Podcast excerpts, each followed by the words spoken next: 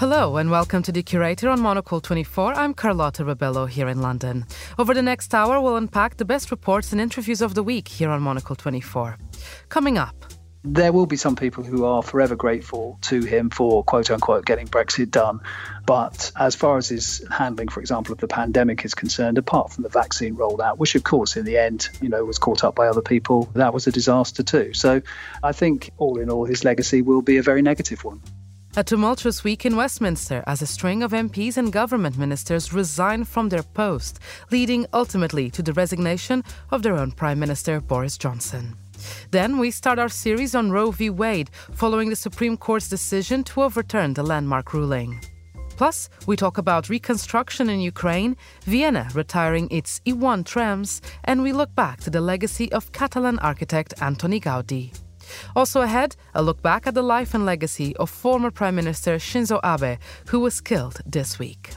Shinzo Abe was a politician of populist instincts and pragmatic intellect, an iconoclast's impatience, and a traditionalist's temperance. The contradictions made him what he was, for better and for worse. A leader who changed his country, just not as much as he'd have liked. All that ahead and more coming up over the next 60 minutes, right here on The Curator, with me, Carlota Rebelo. This is The Curator on Monocle 24, and I'm Carlota Rebelo. We began this week in Lugano, where the Swiss government played host to the Ukraine Recovery Conference. As part of that, we decided to explore lessons from around the world that might one day help inform Ukraine's own rebuilding efforts. On Monday, we looked at Aceh in Indonesia, which was devastated after a tsunami in 2004 but is now fully rebuilt. Monocle's news editor Chris Cermak caught up with Ani Dasgupta, now the head of the World Resources Institute and then part of the World Bank's response effort in the region, to ask what made Aceh's reconstruction successful and what it might teach Ukraine. First of all, Aceh and Ukraine are vastly different places, right? I mean, and also we are 16 year hands, it's a technology, everything is different. But I think the three lessons, if anyone asks me, as you're asking me, three lessons that I feel are very important that happened in Aceh's success. If you go to Aceh today, you wouldn't know there was a tsunami. The reconstruction has been so successful, and it's mostly credit to Indonesian government. And three things I want to say. One is Indonesian government did an absolutely brilliant thing. They created a reconstruction agency, a government agency, but they didn't ask one ministry to do it. They created a new agency they asked Kuntoro, one of the smartest officials, to head it and told them you can construct a team you want from any agency you want. So he created an agency with the sole purpose of reconstructing Aceh. They were our counterpart. And a very, very energetic man and a visionary man. The second thing that happened that was very, very good is the donor community. It was overwhelming, right? Uh, in the beginning. I went there maybe less than a week after the disaster and this was nice thing about the World Bank. We didn't go there. I and another colleague of mine went there. We didn't go there to check out the disaster because we've been we knew. The first thing we did in the middle of this complete destruction is to look for an office because we knew we were going to be there for years. And we actually found an office, and so ended up among all the kind of NGOs, we actually had an office where people would gather. So the second good things happened that informally and formally, there was a very good collaboration among the NGOs too. Because otherwise, it's overwhelming to the partner that if thousand people are coming and talking to them. So there was organizing in housing reconstruction, infrastructure, things like that, which would be very helpful, I think, in Ukraine, is to coordinate. Don't overwhelm the process by all of us going there. Let's figure out how to coordinate among ourselves. That's trying to help Ukraine in a positive way. And I played a big part in that coordination and bringing that together, and the bank did. And those relationships I still have with people I met there. And the third thing that happened, and this is something I did a lot, a lot of work on, and the, is we actually put together the best technical help for the reconstruction. And I don't know if, if your audience will connect to this. At that point, there was a lot of skepticism in Indonesia that you know this consultancy with uh, private companies or large technical company.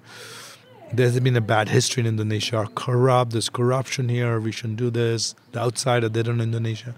And we said, yeah, we need the highest quality technical because the bridge we are constructing today needs to be there for next 20 years. There's no reason, there's not enough money for us to construct a bridge for next six months. And then we have to do the best. The best investment is the best development investment. And I had to work hard to convince people I did, and we put a very good group of people there. This would be the most important thing to do, that the, the best science, best reconstruction. So that moment right now is to reconstruct Ukraine in the greenest possible way. And that technology, that expertise in Europe, it's oodles of it. To make sure that happens. And I think that will happen, but to make sure that happens. So these would be my three things. A lot of things are not transferable, but these three things might be relevant while reconstructing Ukraine. But I wonder if you drew any lessons in terms of the coordination between the local government and all of the international actors, the NGOs that you talked about coordinating. How important is it for a country to have agency over its own reconstruction process? The only reason that Aceh reconstruction was successful because it was led by Indonesia. It was led by this agency. It wasn't any donor. I mean, donors were secondary. Even the World Bank, which is the biggest player, was secondary. It was their reconstruction it was absolutely crystal clear to every one of us, including me, that we were helping them reconstruct. And there was tension between this was a national government agency with the local government in the beginning, but Kuntoro and others were very smart in figuring it out, involving the local mayors and things like that. And the local government knew that they didn't have the capacity. So they did a good job. So it was a very much an Indonesian effort. This has to be an Ukrainian effort. There is no other way to reconstruct. And it has to be led by Ukraine. And there's so much leadership in Ukraine now to do this. It's just, it'll be an absolute mistake for the rest of Europe to say, oh, we'll figure it out for you. It won't be sustainable. I don't think that'll happen. Do you feel international organizations, companies understand that as well when they go in in a situation like this? What I'm saying is in Indonesia, it didn't matter if they understood or not because the Indonesians were in charge. I mean, they understood after five days if they didn't understand on the plane when they arrived. No, this is the beauty of what happened. And that's why it's such a rewarding experience for me. It wasn't about what we did. There was not a single day it wasn't clear to me that we were helping and we were supporting. What I'm saying is they felt we were supporting them. And I actually don't think there's any other way to reconstruct. Ani Gupta there in conversation with Monocle's Chris Cermak earlier this week on the Monocle Daily. Now, the landmark 1973 Roe v. Wade ruling has been overturned by the U.S. Supreme Court, meaning that there is no longer a federal constitutional right to abortion. The ruling has created two Americas the mostly Republican states, where abortion is illegal in most circumstances, and the mostly Democrat states, where it's mostly available with restrictions. But this divide in the US will go far beyond abortion access, affecting anything from healthcare, the criminal legal system, and politics at all levels in the coming years, and as well as the outcome of the all important midterms. We wanted to explore how we got here and what this means for American women, and started by taking a look at when abortion was first criminalized in the US and consider the changes that took place in 1973 in order for it to be enshrined as a universal right. Now, with Roe gone, let's be very clear.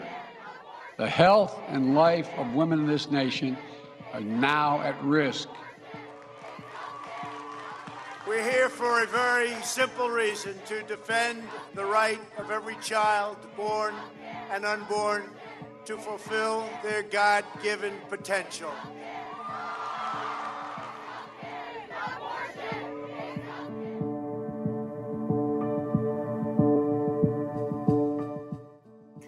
I am very familiar with what it was like in the past.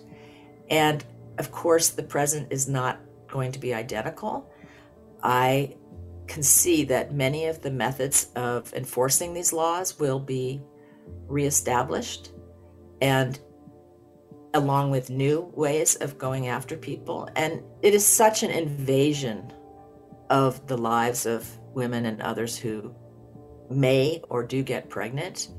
It's impossible to enforce a law against abortion without going after women the way they get evidence is from women's bodies. It, it's distressing knowing that there will be a lot of suffering. Leslie Reagan is a professor at the University of Illinois and the author of When Abortion Was a Crime A History of Abortion in the United States. Her work has charted not only the policies, but also the attitudes of those in America towards abortion. The issue of reproductive rights in the US is complicated and fraught, so we considered two key questions. Why did laws criminalising abortion spring up in the 1860s and 1870s? And, 100 years later, how have attitudes changed to the extent that abortion became a federal constitutional right? So, first, when did this become a concern in the American consciousness?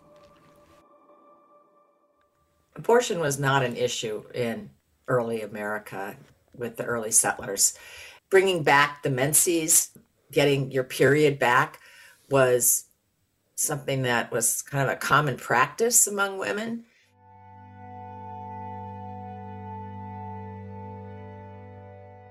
It's not until after quickening when uh, the woman could feel movement inside of her that that was understood to be a life inside. And at that point, if the child was quick, as they would say, then trying to eliminate that um, and induce a miscarriage was a crime. So it was completely determined by the woman herself.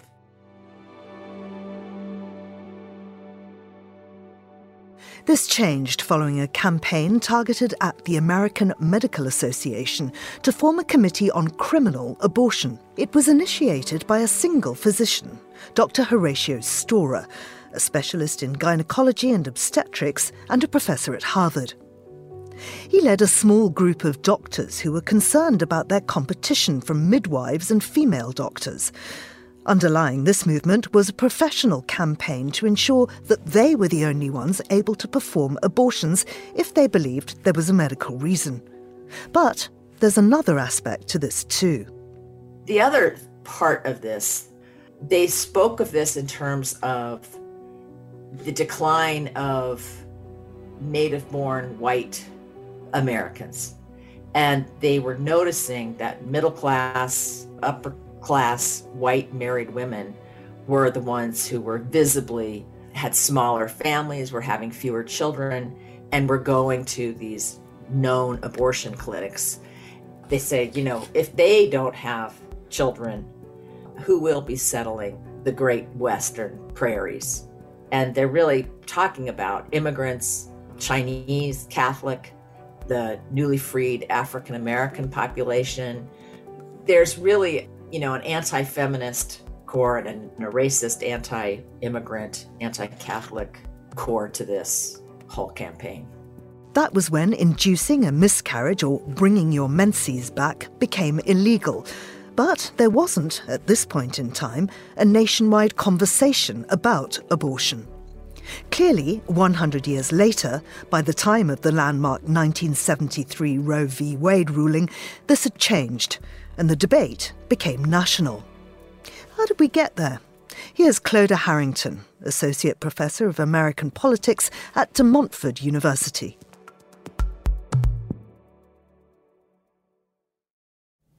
Historically, the US is a very individualistic nation. It has a very strong history of suspicion of government interference. It does not like, generally speaking, when the government interferes in anything relating to one's religion, liberty, property, guns, body, life choices, taxes, whatever. As sort of an interesting and almost contradictory parallel to that, you also have a kind of a progressive uh, strand of US history particularly in relation to this topic, you have the birth control movement, which dates back to, you know, at least the 19th century. So you have these two kind of strands running parallel to each other.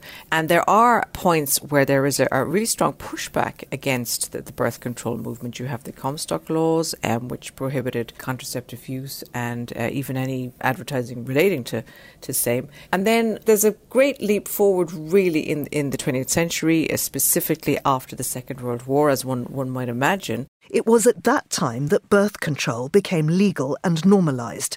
Plus, there were important structural and organisational developments in the post war era not least thinking about the International Planned Parenthood Federation, which became the world's largest family planning NGO, an enormously successful and well respected organization, is still active in the US today, known as Planned Parenthood. So all of these things sort of push towards a momentum for change and for evolution. Also in the 1960s, and this transcends the United States experience, but there was a real fear, like a, a genuine concern amongst world leaders, entities, and the like, um, with regard to um, overpopulation, that there was just not going to be enough resources on the planet to, to cope with the ever increasing population. And what that brought was really quite meaningful debates with regard to population size and birth control and the like. Also, all through this time, you had, let's say the 1960s in particular, US abortions were, were available, but they were not safe. And so, what you have also in that decade is the rise of the contraceptive pill and its kind of widespread availability. So, by the time that Roe versus Wade actually comes about, it is drawing on decades of case law that have come before. And so, what this means then is the ruling really just, you know, brings into play some meaningful control for women over their reproductive lives. It's based on the 14th Amendment of the US Constitution, and that is the right to privacy. So you have a kind of a dual aspect to it uh, based on the Due Process Clause, which is to do with protecting women's right to abortion. And fundamentally, it's about a woman's right to choose. This great leap forward was also the point at which the debate became increasingly partisan and it was used as a way to influence new groups of voters to switch from the Democratic Party to the Republicans. Yet, the first efforts to repeal the criminal abortion laws in the late 60s and early 1970s saw Republicans and Democrats voting each way. Then, in 1973, the Supreme Court made a landmark decision. Good evening. In a landmark ruling, the Supreme Court today legalized abortions. The majority in cases from Texas and Georgia said that the decision to end a pregnancy during the first three months belongs to the woman and her doctor, not the government. Thus, the anti-abortion laws of 46 states were rendered unconstitutional.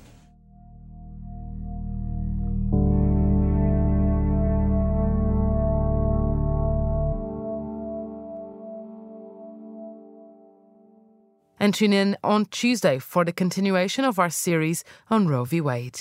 This is The Curator. Now, there was one story that dominated the headlines for much of the week, and that was the chaos that was happening in British politics and with Prime Minister Boris Johnson. On Thursday, he announced he was stepping down, but wanted to stay as a caretaker PM until a new leader could be found. Shortly after the announcement, Andrew Mueller caught up with Tim Bale, who's a professor of politics at Queen Mary University and the author of The Conservative Party From Thatcher to Cameron. Andrew started by asking Tim if he thought this was the end of the line for Johnson. I don't think there is a, a, a way out for him uh, this time. Uh, I think he'll be lucky if the Conservative Party allows him to carry on as caretaker prime minister. To be honest, I mean, if you want a caretaker prime minister, you want someone who is just there to, you know, keep the ship uh, afloat um, without actually pursuing any particular uh, agenda.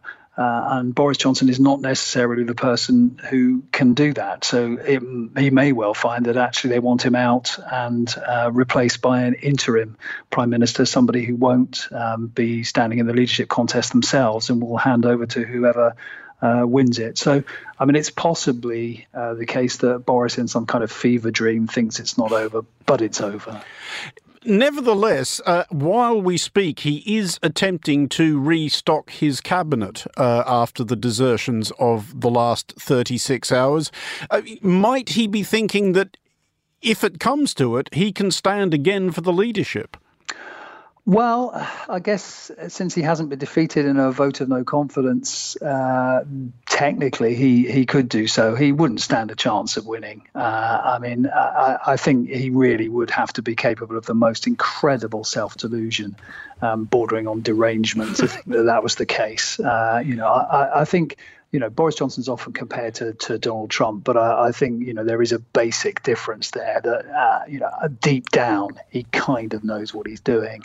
Uh, and, you know, he, he doesn't necessarily think that uh, it can be salvaged now. I can understand why Dominic Cummings is saying what he's saying, but it, just strikes me as, as um, you know, unlikely now. I, I think he knows the game's up. And, and, and really, as I say, it's for the Conservative Party to decide whether they want this guy there over the summer. Um, you know, he's not the person that you would normally choose to look after the the shop or house sit for you while you were away. Uh, well, indeed not. But assuming that the party or a plurality of the party doesn't want him parked in Downing Street for the next three months, what options are presently available to them? Well, um, good question. Um, there aren't really very many, actually. If he absolutely insists on staying, I think it will be quite difficult to to wheedle him out. Uh, you know, the only uh, thing that they could do is somehow offer him some kind of incentive. Who knows, a seat in the House of Lords, uh, for example, uh, that, that, that might persuade him to go sooner rather than later. Um, you know. Uh, lesser individuals have been known to be tempted by a peerage, and, and Boris Johnson might be as well. I mean, it, this is a, a particularly long throw, which does get us into some weird deep state areas, but could the Queen sack him? Yes, I mean she could um, not necessarily sack him directly, but she could simply um, be made aware by the Conservative Party that a majority of the Conservative Party's MPs um, favoured uh, another candidate who could command a majority, both of them, and therefore a majority in the House, and she could appoint that person as Prime Minister. Uh, so, uh, although it might look a little bit weird, I think it would be possible for someone to go to the palace before Boris Johnson went to the palace to to be behind the seals of office and, and kiss hands with the Queen. Uh, it strikes me as unlikely, um, but it's it's possible. But and indeed, funnier things have happened. Many of them in the last thirty six hours or so. Um, we do, at least, I think, can be reasonably certain that we have the prospect of a Conservative leadership contest to look forward to. Um, based on your understanding of the, the dynamics and historical trajectories of the Conservative Party, would you want to place a bet on what kind of qualities they will be seeking in their next leader? Will this be a, a Thatcher to Major sort of transition, i.e., you go from a period of upheaval and turbulence and rancour to somebody who seems a bit less divisive? I think that has to be the case. I mean, I think they do want a, a, probably a less polarizing figure, which might make it perhaps more difficult for someone like Liz Truss, who is a you know seen as a bit of an ideological uh, warrior, uh, and it, it, might be difficult, I think, for some of the other declared candidates, like uh, whether they're serious or not, Suella Braverman, who you know is, is keen on pursuing this kind of culture war. I'm not sure that's necessarily what uh, the the country needs right now, and I think Conservative MPs are thinking about the next election. You know, they are looking at the, the opinion polls, they are looking at by elections, uh, uh, they're going to need someone who can keep together the electoral coalition that Boris Johnson built in, in 2019. And that poses a bit of a problem, actually, because if you um, uh, listen to what some of those um, people who are going for the leadership are saying about tax cuts, you know, and, and the inevitable implications that has for public spending, um, you know, we could see the prospect of a kind of thoroughgoing Thatcherite elected, whether it be Sunak, whether it be uh, Sajid Javid, whether it be Liz Truss or, or, or, some of the others. And that I don't think is going to be very helpful in keeping all those so called red wall voters uh, in the Tory electoral coalition. You said earlier that you did not know the mind of Boris Johnson, and indeed, nor do I. But I think it is a reasonable assumption that one of the things underpinning his reluctance to leave uh, is that he does have some appreciation of history. He does have clear ambitions of being recalled as one of the United Kingdom's great men. And I think he probably, unless he has totally lost his mind, understands that his premiership has not been a rousing success and that he desperately wants an opportunity to turn it around. Nevertheless, if this is his lot, um, how would you quantify his legacy and in what sort of cohort would you rank him in the pantheon of British prime ministers?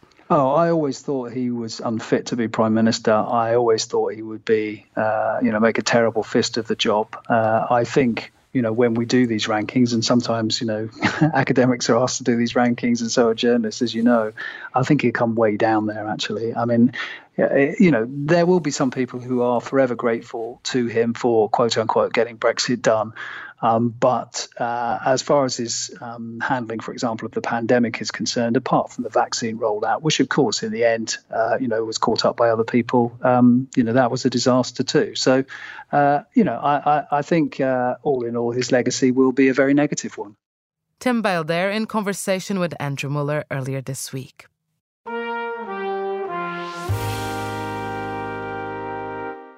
But how did we end up in a situation where Prime Minister Boris Johnson had to resign in the first place? Let's stay with Andrew because he has this week's edition of What We Learned for us.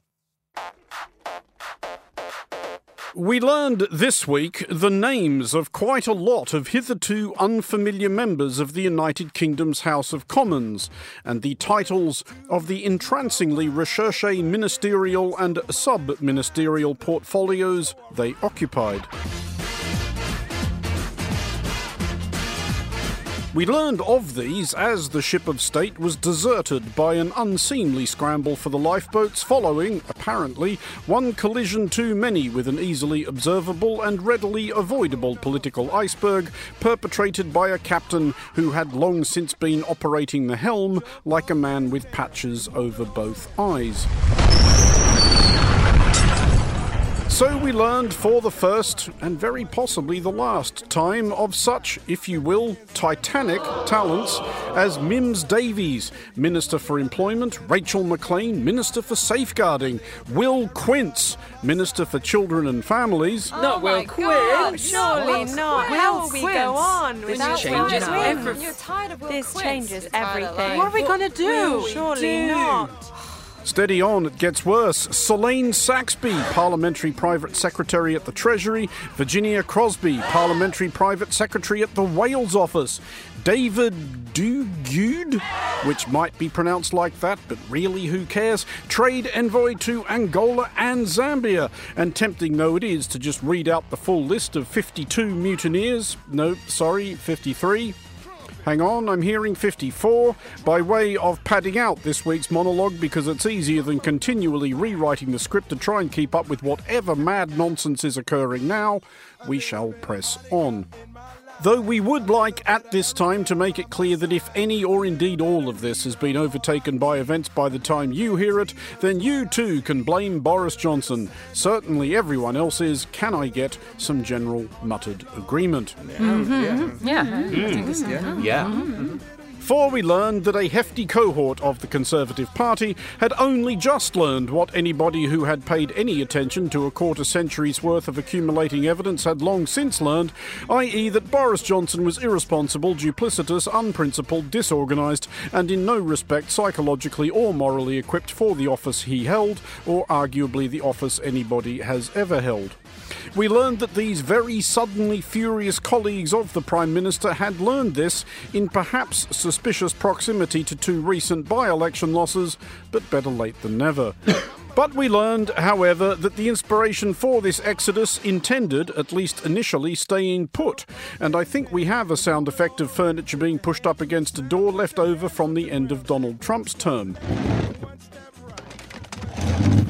We learned that Boris Johnson, to bound elegantly from our earlier nautical metaphor to a theatrical one, was refusing to leave the stage, despite much of the audience leaving the building and much of the crowd that remained in the stalls directing a hail of empty bottles towards the figure capering in the spotlight. Uh, I cannot for the life of me uh, see how it is responsible just to, to walk away from that. But we did learn of some unlikely pockets of support for Johnson as he stumbled perilously over that line that separates the merely beleaguered from the downright embattled. We learned from the always entirely reliable source of Daniel Kawczynski, Conservative MP for Shrewsbury and Atcham, that the Prime Minister remained well regarded by his constituency's vendors of home cleaning appliances. When I was in Curry's, in Shrewsbury on Saturday buying a new vacuum cleaner, I had uh, three employees in that building come up to me and said, "You've got to stand by Boris. You've got to, you've got to back Boris." Now, you think there's a joke about a power vacuum coming, but there isn't, as Mr. Kawczynski has rather spoiled any such gag by using the word vacuum in the setup, which would dilute its impact in any prospective punchline. If he'd said Hoover or used some other brand name, we'd have been straight in there. We don't just crank this stuff out, is what we're saying.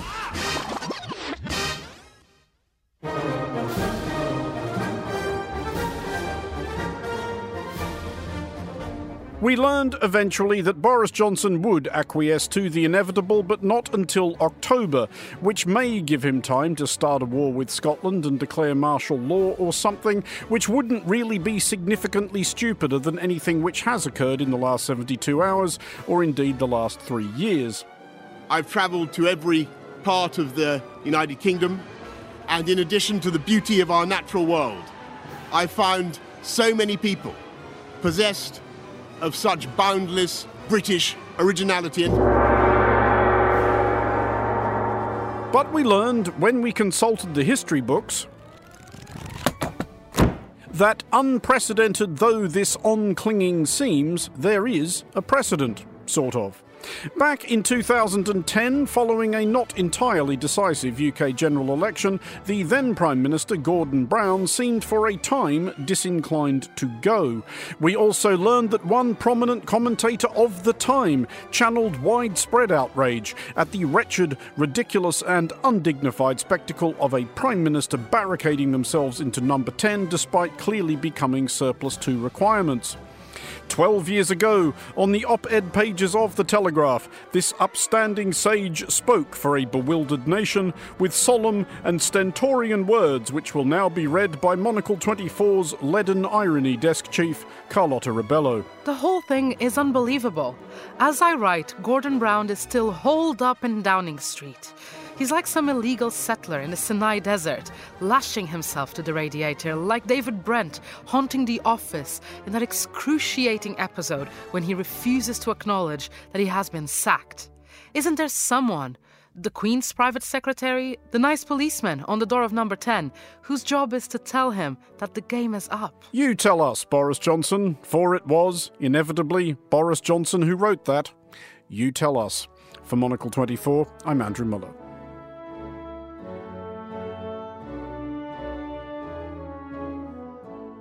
Thanks, Andrew. You're listening to The Curator. UBS has over 900 investment analysts from over 100 different countries. Over 900 of the sharpest minds and freshest thinkers in the world of finance today. To find out how we could help you, contact us at ubs.com.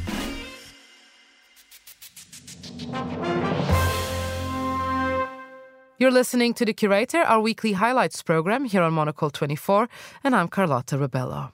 Vienna has officially retired its iconic old red and white trams. The E1 model had been in operation since the 1960s, but it just couldn't compete with the newer trams for comfort, accessibility, and speed. Some of the cars will be put up for sale, while others will be taken apart for scraps or turned into museum pieces. This week, we decided to dispatch Monocle's Alexei Korolyov in Vienna to investigate.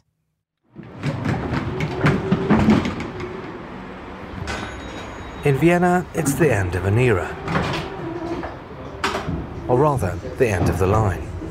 The E1 was here for more than 55 years and uh, it was a really good tram. We had no troubles with them. People loved them very much because they were really iconic. But we will still have red trams in Vienna in the next years, but they are uh, air conditioned and barrier free, so it's going to be much cooler to ride the trams in Vienna. Vienna has the sixth largest tram network in the world, and the red and white E1 model has come to define the look and sound of the city. The Bim Bim. There is a very iconic Bim Bim with the old trams. But now, after more than half a century, Vienna's transport company Wiener Linien is taking all of its remaining E1s off the tracks. My name is Lisa Schappelwein and I'm from Wiener Linien. And why has it taken so long to update the system and bring in newer, more modern trains? Usually trams can get like 40 years of service, but the old E1 they were already here for 55 years, so really long. And our trams uh, have intervals from three to six minutes, so we really need a lot of trams, and we are extending our network all the time. So that's why we needed the old trams longer. But now that we have um, more new trams, the old ones can go to retirement. Mm. You personally, as an employee of Wiener Linien, how do you feel about this? You, are you going to miss them? Uh, in summertime, I'm actually not going to miss them because I really enjoy riding with the new ones with the air conditioned uh, trams. Vienna is already using Bombardier made Flexity trams, in addition to a substantial fleet of ULFs, or ultra low floor trams, manufactured by Siemens. The Flexity is our newest model, uh, and we are getting more and more of them. Uh, right now, they are only operate in the southern part of Vienna. But as soon as we get more of them, they will be in the whole city and will be our new iconic vehicle. They are still red, so red and white, so you can still have the Wiener Linien flair on the trams. But the BIMs won't be leaving Vienna streets just yet. The E1's slightly more modern cousin, the E2, will remain in use for the time being. But somewhere down the line, it too will roll off into retirement. A report there by Monocle's Alexei Korolyov in Vienna. This is the curator. Let's turn to Monocle on Design now, where this week Charlie Filmer-Court visited a new architectural project that brings a slice of Finland to the very heart of London. Victoria Embankment Gardens is a tiny stretch of green in London, sandwiched between the River Thames and the Strand. On warm days in the capital, it's a nice spot for office workers to enjoy an alfresco lunch. However, considering the traffic on the surrounding roads, calling it an oasis of calm is probably somewhat of a stretch. That is, until now. That's because Finnish architect Sami Rintala has teamed up with the School of Architecture and Cities at the University of Westminster to bring a sauna to this bustling part of Zone 1. we like to work with the students and, and uh, teach future architects the best possible way, which is making things, making architecture. And if you need a nice function, and we come from Finland, we have obviously only one choice, and this is the sauna. We are doing the most obvious thing, but we are doing it well. On the day of my visit, the team were putting the finishing touches to the structure, ahead of its opening to the public the following day. With little time to waste, Sami even greeted me whilst working on the roof of the sauna. Despite such a tight deadline to meet, he took a few minutes to talk me through the project and its importance. The most important thing here is that this travels on a, on a trailer, so we have a maximum transport size and weight that limits us, and this is why the rooms maybe at first uh, seem uh, quite small, but if you enter the sauna, which is the biggest room of these three, you will realize that it is uh, not only very comfortable, uh, smelling nice of uh, fresh cut wood, but also reminding of the London Tube, which everybody knows very well. So this uh, project we call it the Finnish Line.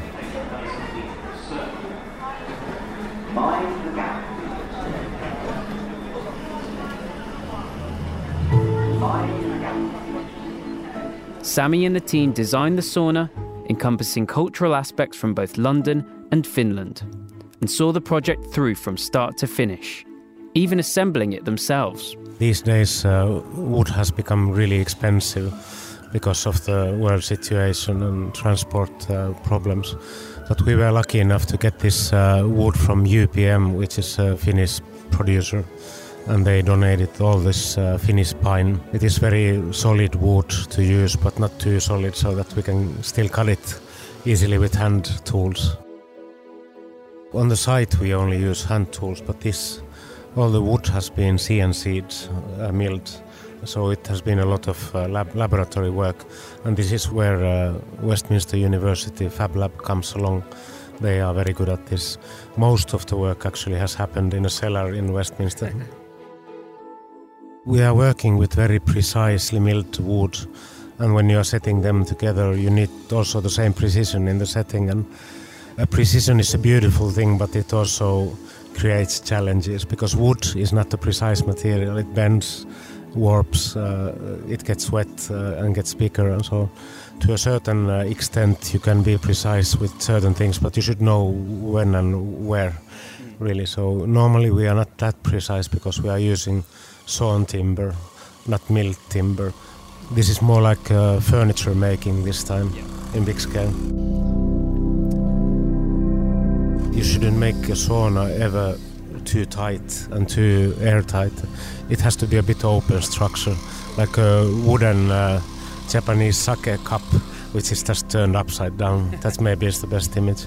So the floor, for instance, doesn't need to be very, very tight.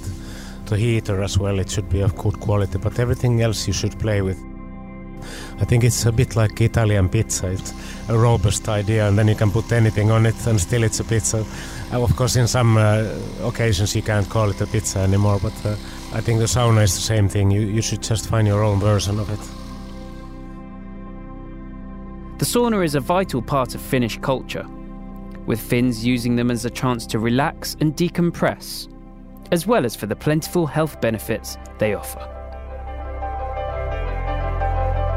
I read also an article two weeks ago from The Guardian saying that uh, sauna is now really uh, making a breakthrough here in Britain. So I think it's more about the appreciation of certain uh, things in life that you, you can allow yourself to relax and take good care of yourself and, and blend cultures.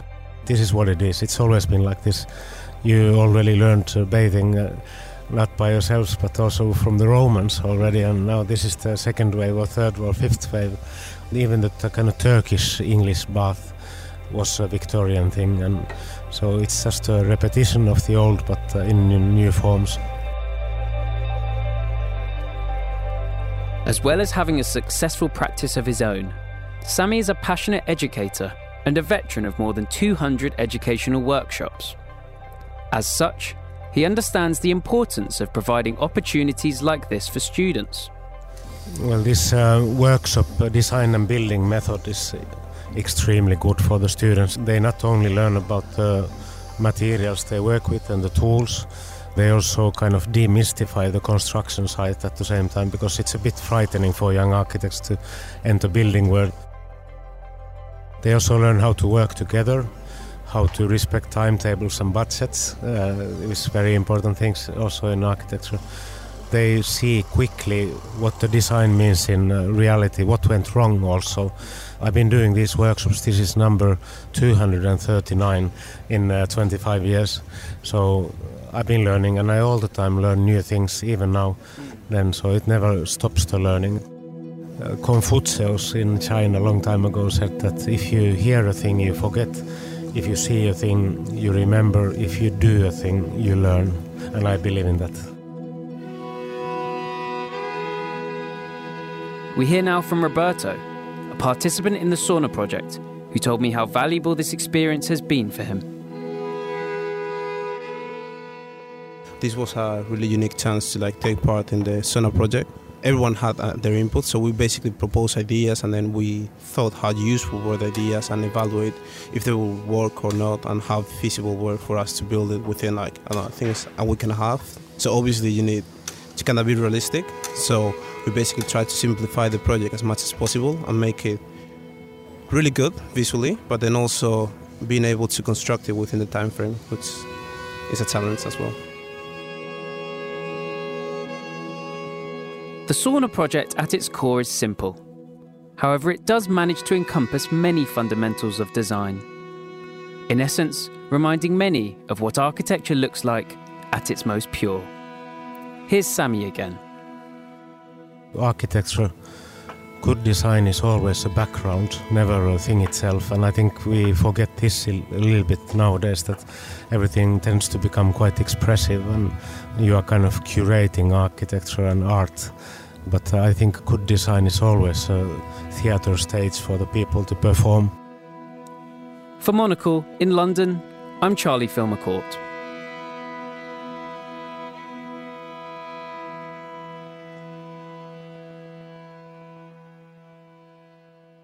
A highlight there for Monocle on Design, which of course you can listen back by heading over to monocle.com. You're with the curator, our weekly highlights program here on Monocle 24, and I'm Carlota Rebelo. This week, the team behind The Urbanist kickstarted the show's summer series, uncovering the legacies of the biggest names in architecture, city planning, and design. For episode one, they took inspiration from the legendary Catalan architect Antoni Gaudí. Here's Monocle's Andrew Tuck. It appears that the willingness to take risks and innovate permeates the whole chain in Barcelona, from architect to client, materials to municipality.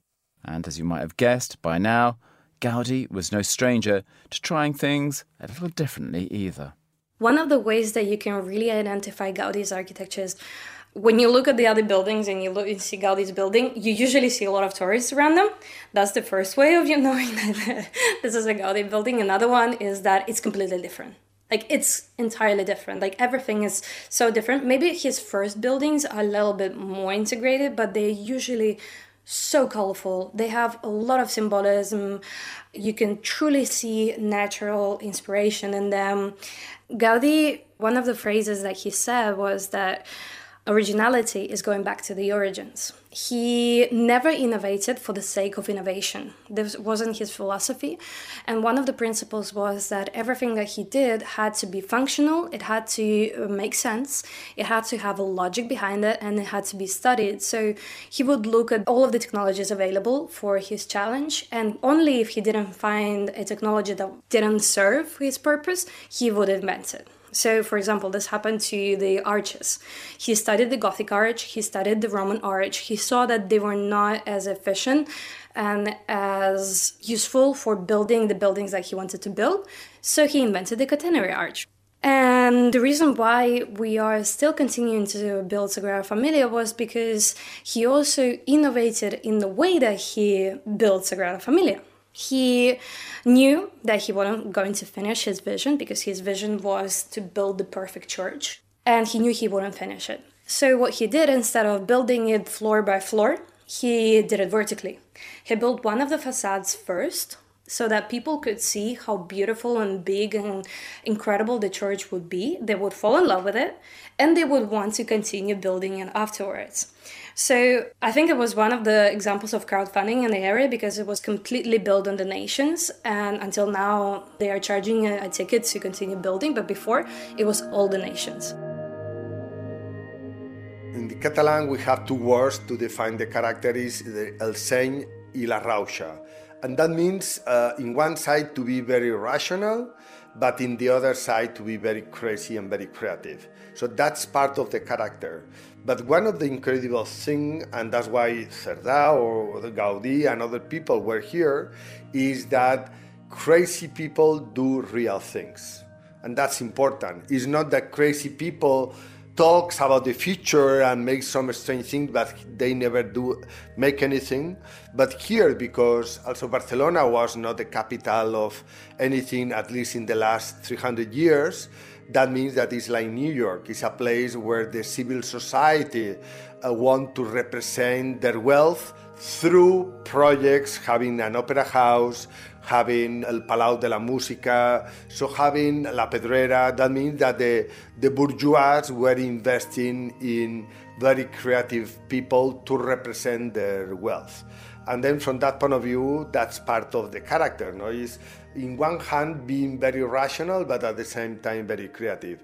And I would say that the designs of Gaudi, sometimes we can imagine that they were like 100 years earlier because he was doing organic architecture as maybe Frank Lloyd Wright and other people were doing, where he integrating only one structural element, everything that you need to make a building. While the modern architecture, the Corbusier son, was separating the different systems in order to make the overall solution for the building.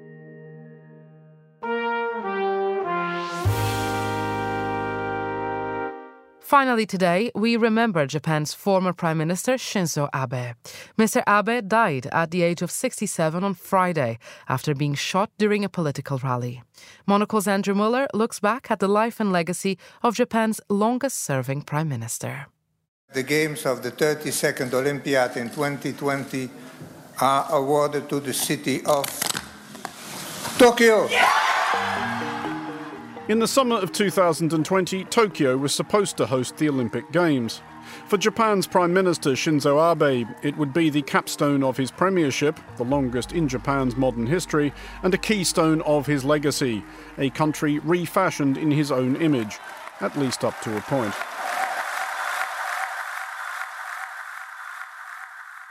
Fate, in the form of the COVID 19 pandemic, intervened. The Tokyo Games were postponed.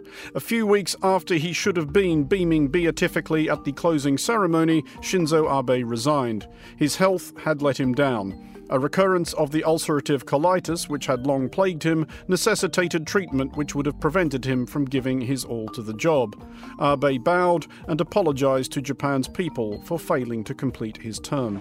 I wasn't able to solve abduction issues involving Japanese nationals. It is indeed a source of regret. The peace treaty with Russia, constitutional amendment. I'm going to leave my status without achieving all of those ambitions and targets. Shinzo Abe was born in Tokyo on September 21, 1954, the scion of political dynasties on both sides of the family. When he later became Japan's longest serving prime minister, he overhauled his great uncle, Eisaku Sato. Abe was the first of Japan's post World War II prime ministers to have been born post World War II, a fact which in many respects defined his outlook. Abe bristled at insinuations that his country had moral debts outstanding. Adding, we must not let our children, grandchildren, and even further generations to come, who had nothing to do with that war, be predestined to apologize. He had perhaps reasons for being insistent that the sins of the father, and especially the grandfather, not be visited upon the son. Abe's dad had a relatively blameless war. Shintaro Abe, who finished high school in 1944, did volunteer for training as a kamikaze pilot, but Japan surrendered before he could take off on his one way flight. Upon which surrender of the Japanese imperial forces is here to be given and accepted. He went on to a successful political career, rising as far as Minister of Foreign Affairs in the mid 1980s. Abe's grandfathers, however, were a more mixed bag. His paternal grandfather, Kan Abe, was a member of parliament who had sought, during World War II, to overrule the militarist headbangers and bring the conflict to a close. His maternal grandfather, Nobusuke Kishi, had been the fearful colonial overlord of Manchukuo, Japan's pre war puppet state in China. Kishi was imprisoned after the war for three years as a Class A war crime suspect but never tried. By 1957, he was Prime Minister. At the White House, President Eisenhower and Japanese Premier Kishi signed a new treaty elevating the one time foe to full status as ally and equal. None of which was Shinzo Abe's fault, though it does perhaps say something about modern Japan's reluctance to fully acknowledge the behaviour of its imperial forebear. One struggles to imagine post war Germany electing as Chancellor a figure broadly comparable to Reinhard Heydrich, or indeed anyone who had ever addressed such a monster as Grandad. The young Abe diligently qualified himself for a life in the family firm, studying public administration and political science. After a brief stint as a salaryman with Kobe Steel, he began his ascent of the greasy pole. He was elected to Parliament in 1993, just before turning 40, and became Prime Minister in 2006, not long after turning 50. Abe's first stint as Prime Minister was short. He had not been elected in his own right. He'd succeeded Junichiro Koizumi as President of the Liberal Democratic Party. Abe was unwell and unpopular. After just one year in office, he resigned. That, many assumed, himself possibly included, was that. Down and now out. Japanese Prime Minister Shinzo Abe being rushed to hospital less than 24 hours after announcing his resignation suffering its thought from exhaustion. It was not. Abe stayed in the Diet, Japan's parliament, and kept his seat in the 2009 general election when a great many of his LDP colleagues lost theirs. Shinzo Abe has led his Liberal Democratic Party to a landslide victory in the Japanese election. By September 2012, he was once again leader of the party, and this time of the opposition. In that December's general election, Abe was able to pitch himself as older, wiser, a man who had grown into the role he sought. He won a thumping victory. Markets reacted well to the election result, with stocks continuing to rise. Abe interpreted this landslide as a mandate to restore stability at home and presence abroad. Nobody doubted the need for the former. Between Abe's resignation and his return, Japan had churned through five prime ministers in as many years. The latter was a tougher sell, not least to many of his fellow citizens. Abe loathed the post war constitution imposed on Japan by its American conquerors in the 1940s. Particularly Article 9, in which Japan denounces war and prohibits its military forces being deployed in overseas conflicts. He felt that the imperative to pacifism was a long redundant punishment. He wanted Japan to be a normal nation, a respected power, and able to look after itself in a fractious neighborhood, increasingly menaced by the ambition of China and the impulsiveness of North Korea. He added that he will protect the country's seas, territory, and airspace and continually correct Japan's security policies rather than being bound to convention. He had his triumphs. His so called Abenomics stimulated Japan's longest period of economic improvement since the war. This success and the perpetual disarray of his opponents saw Abe's LDP thanked with two further hefty election victories in 2014 and 2017, although Abe's own approval ratings often tanked during various storms and scandals. His personal holy grail of constitutional reform eluded him, however. Shinzo Abe was a politician of populist instincts and pragmatic intellect, an iconoclast's impatience, and a traditionalist's temperance. The contradictions made him what he was, for better and for worse a leader who changed his country, just not as much as he'd have liked.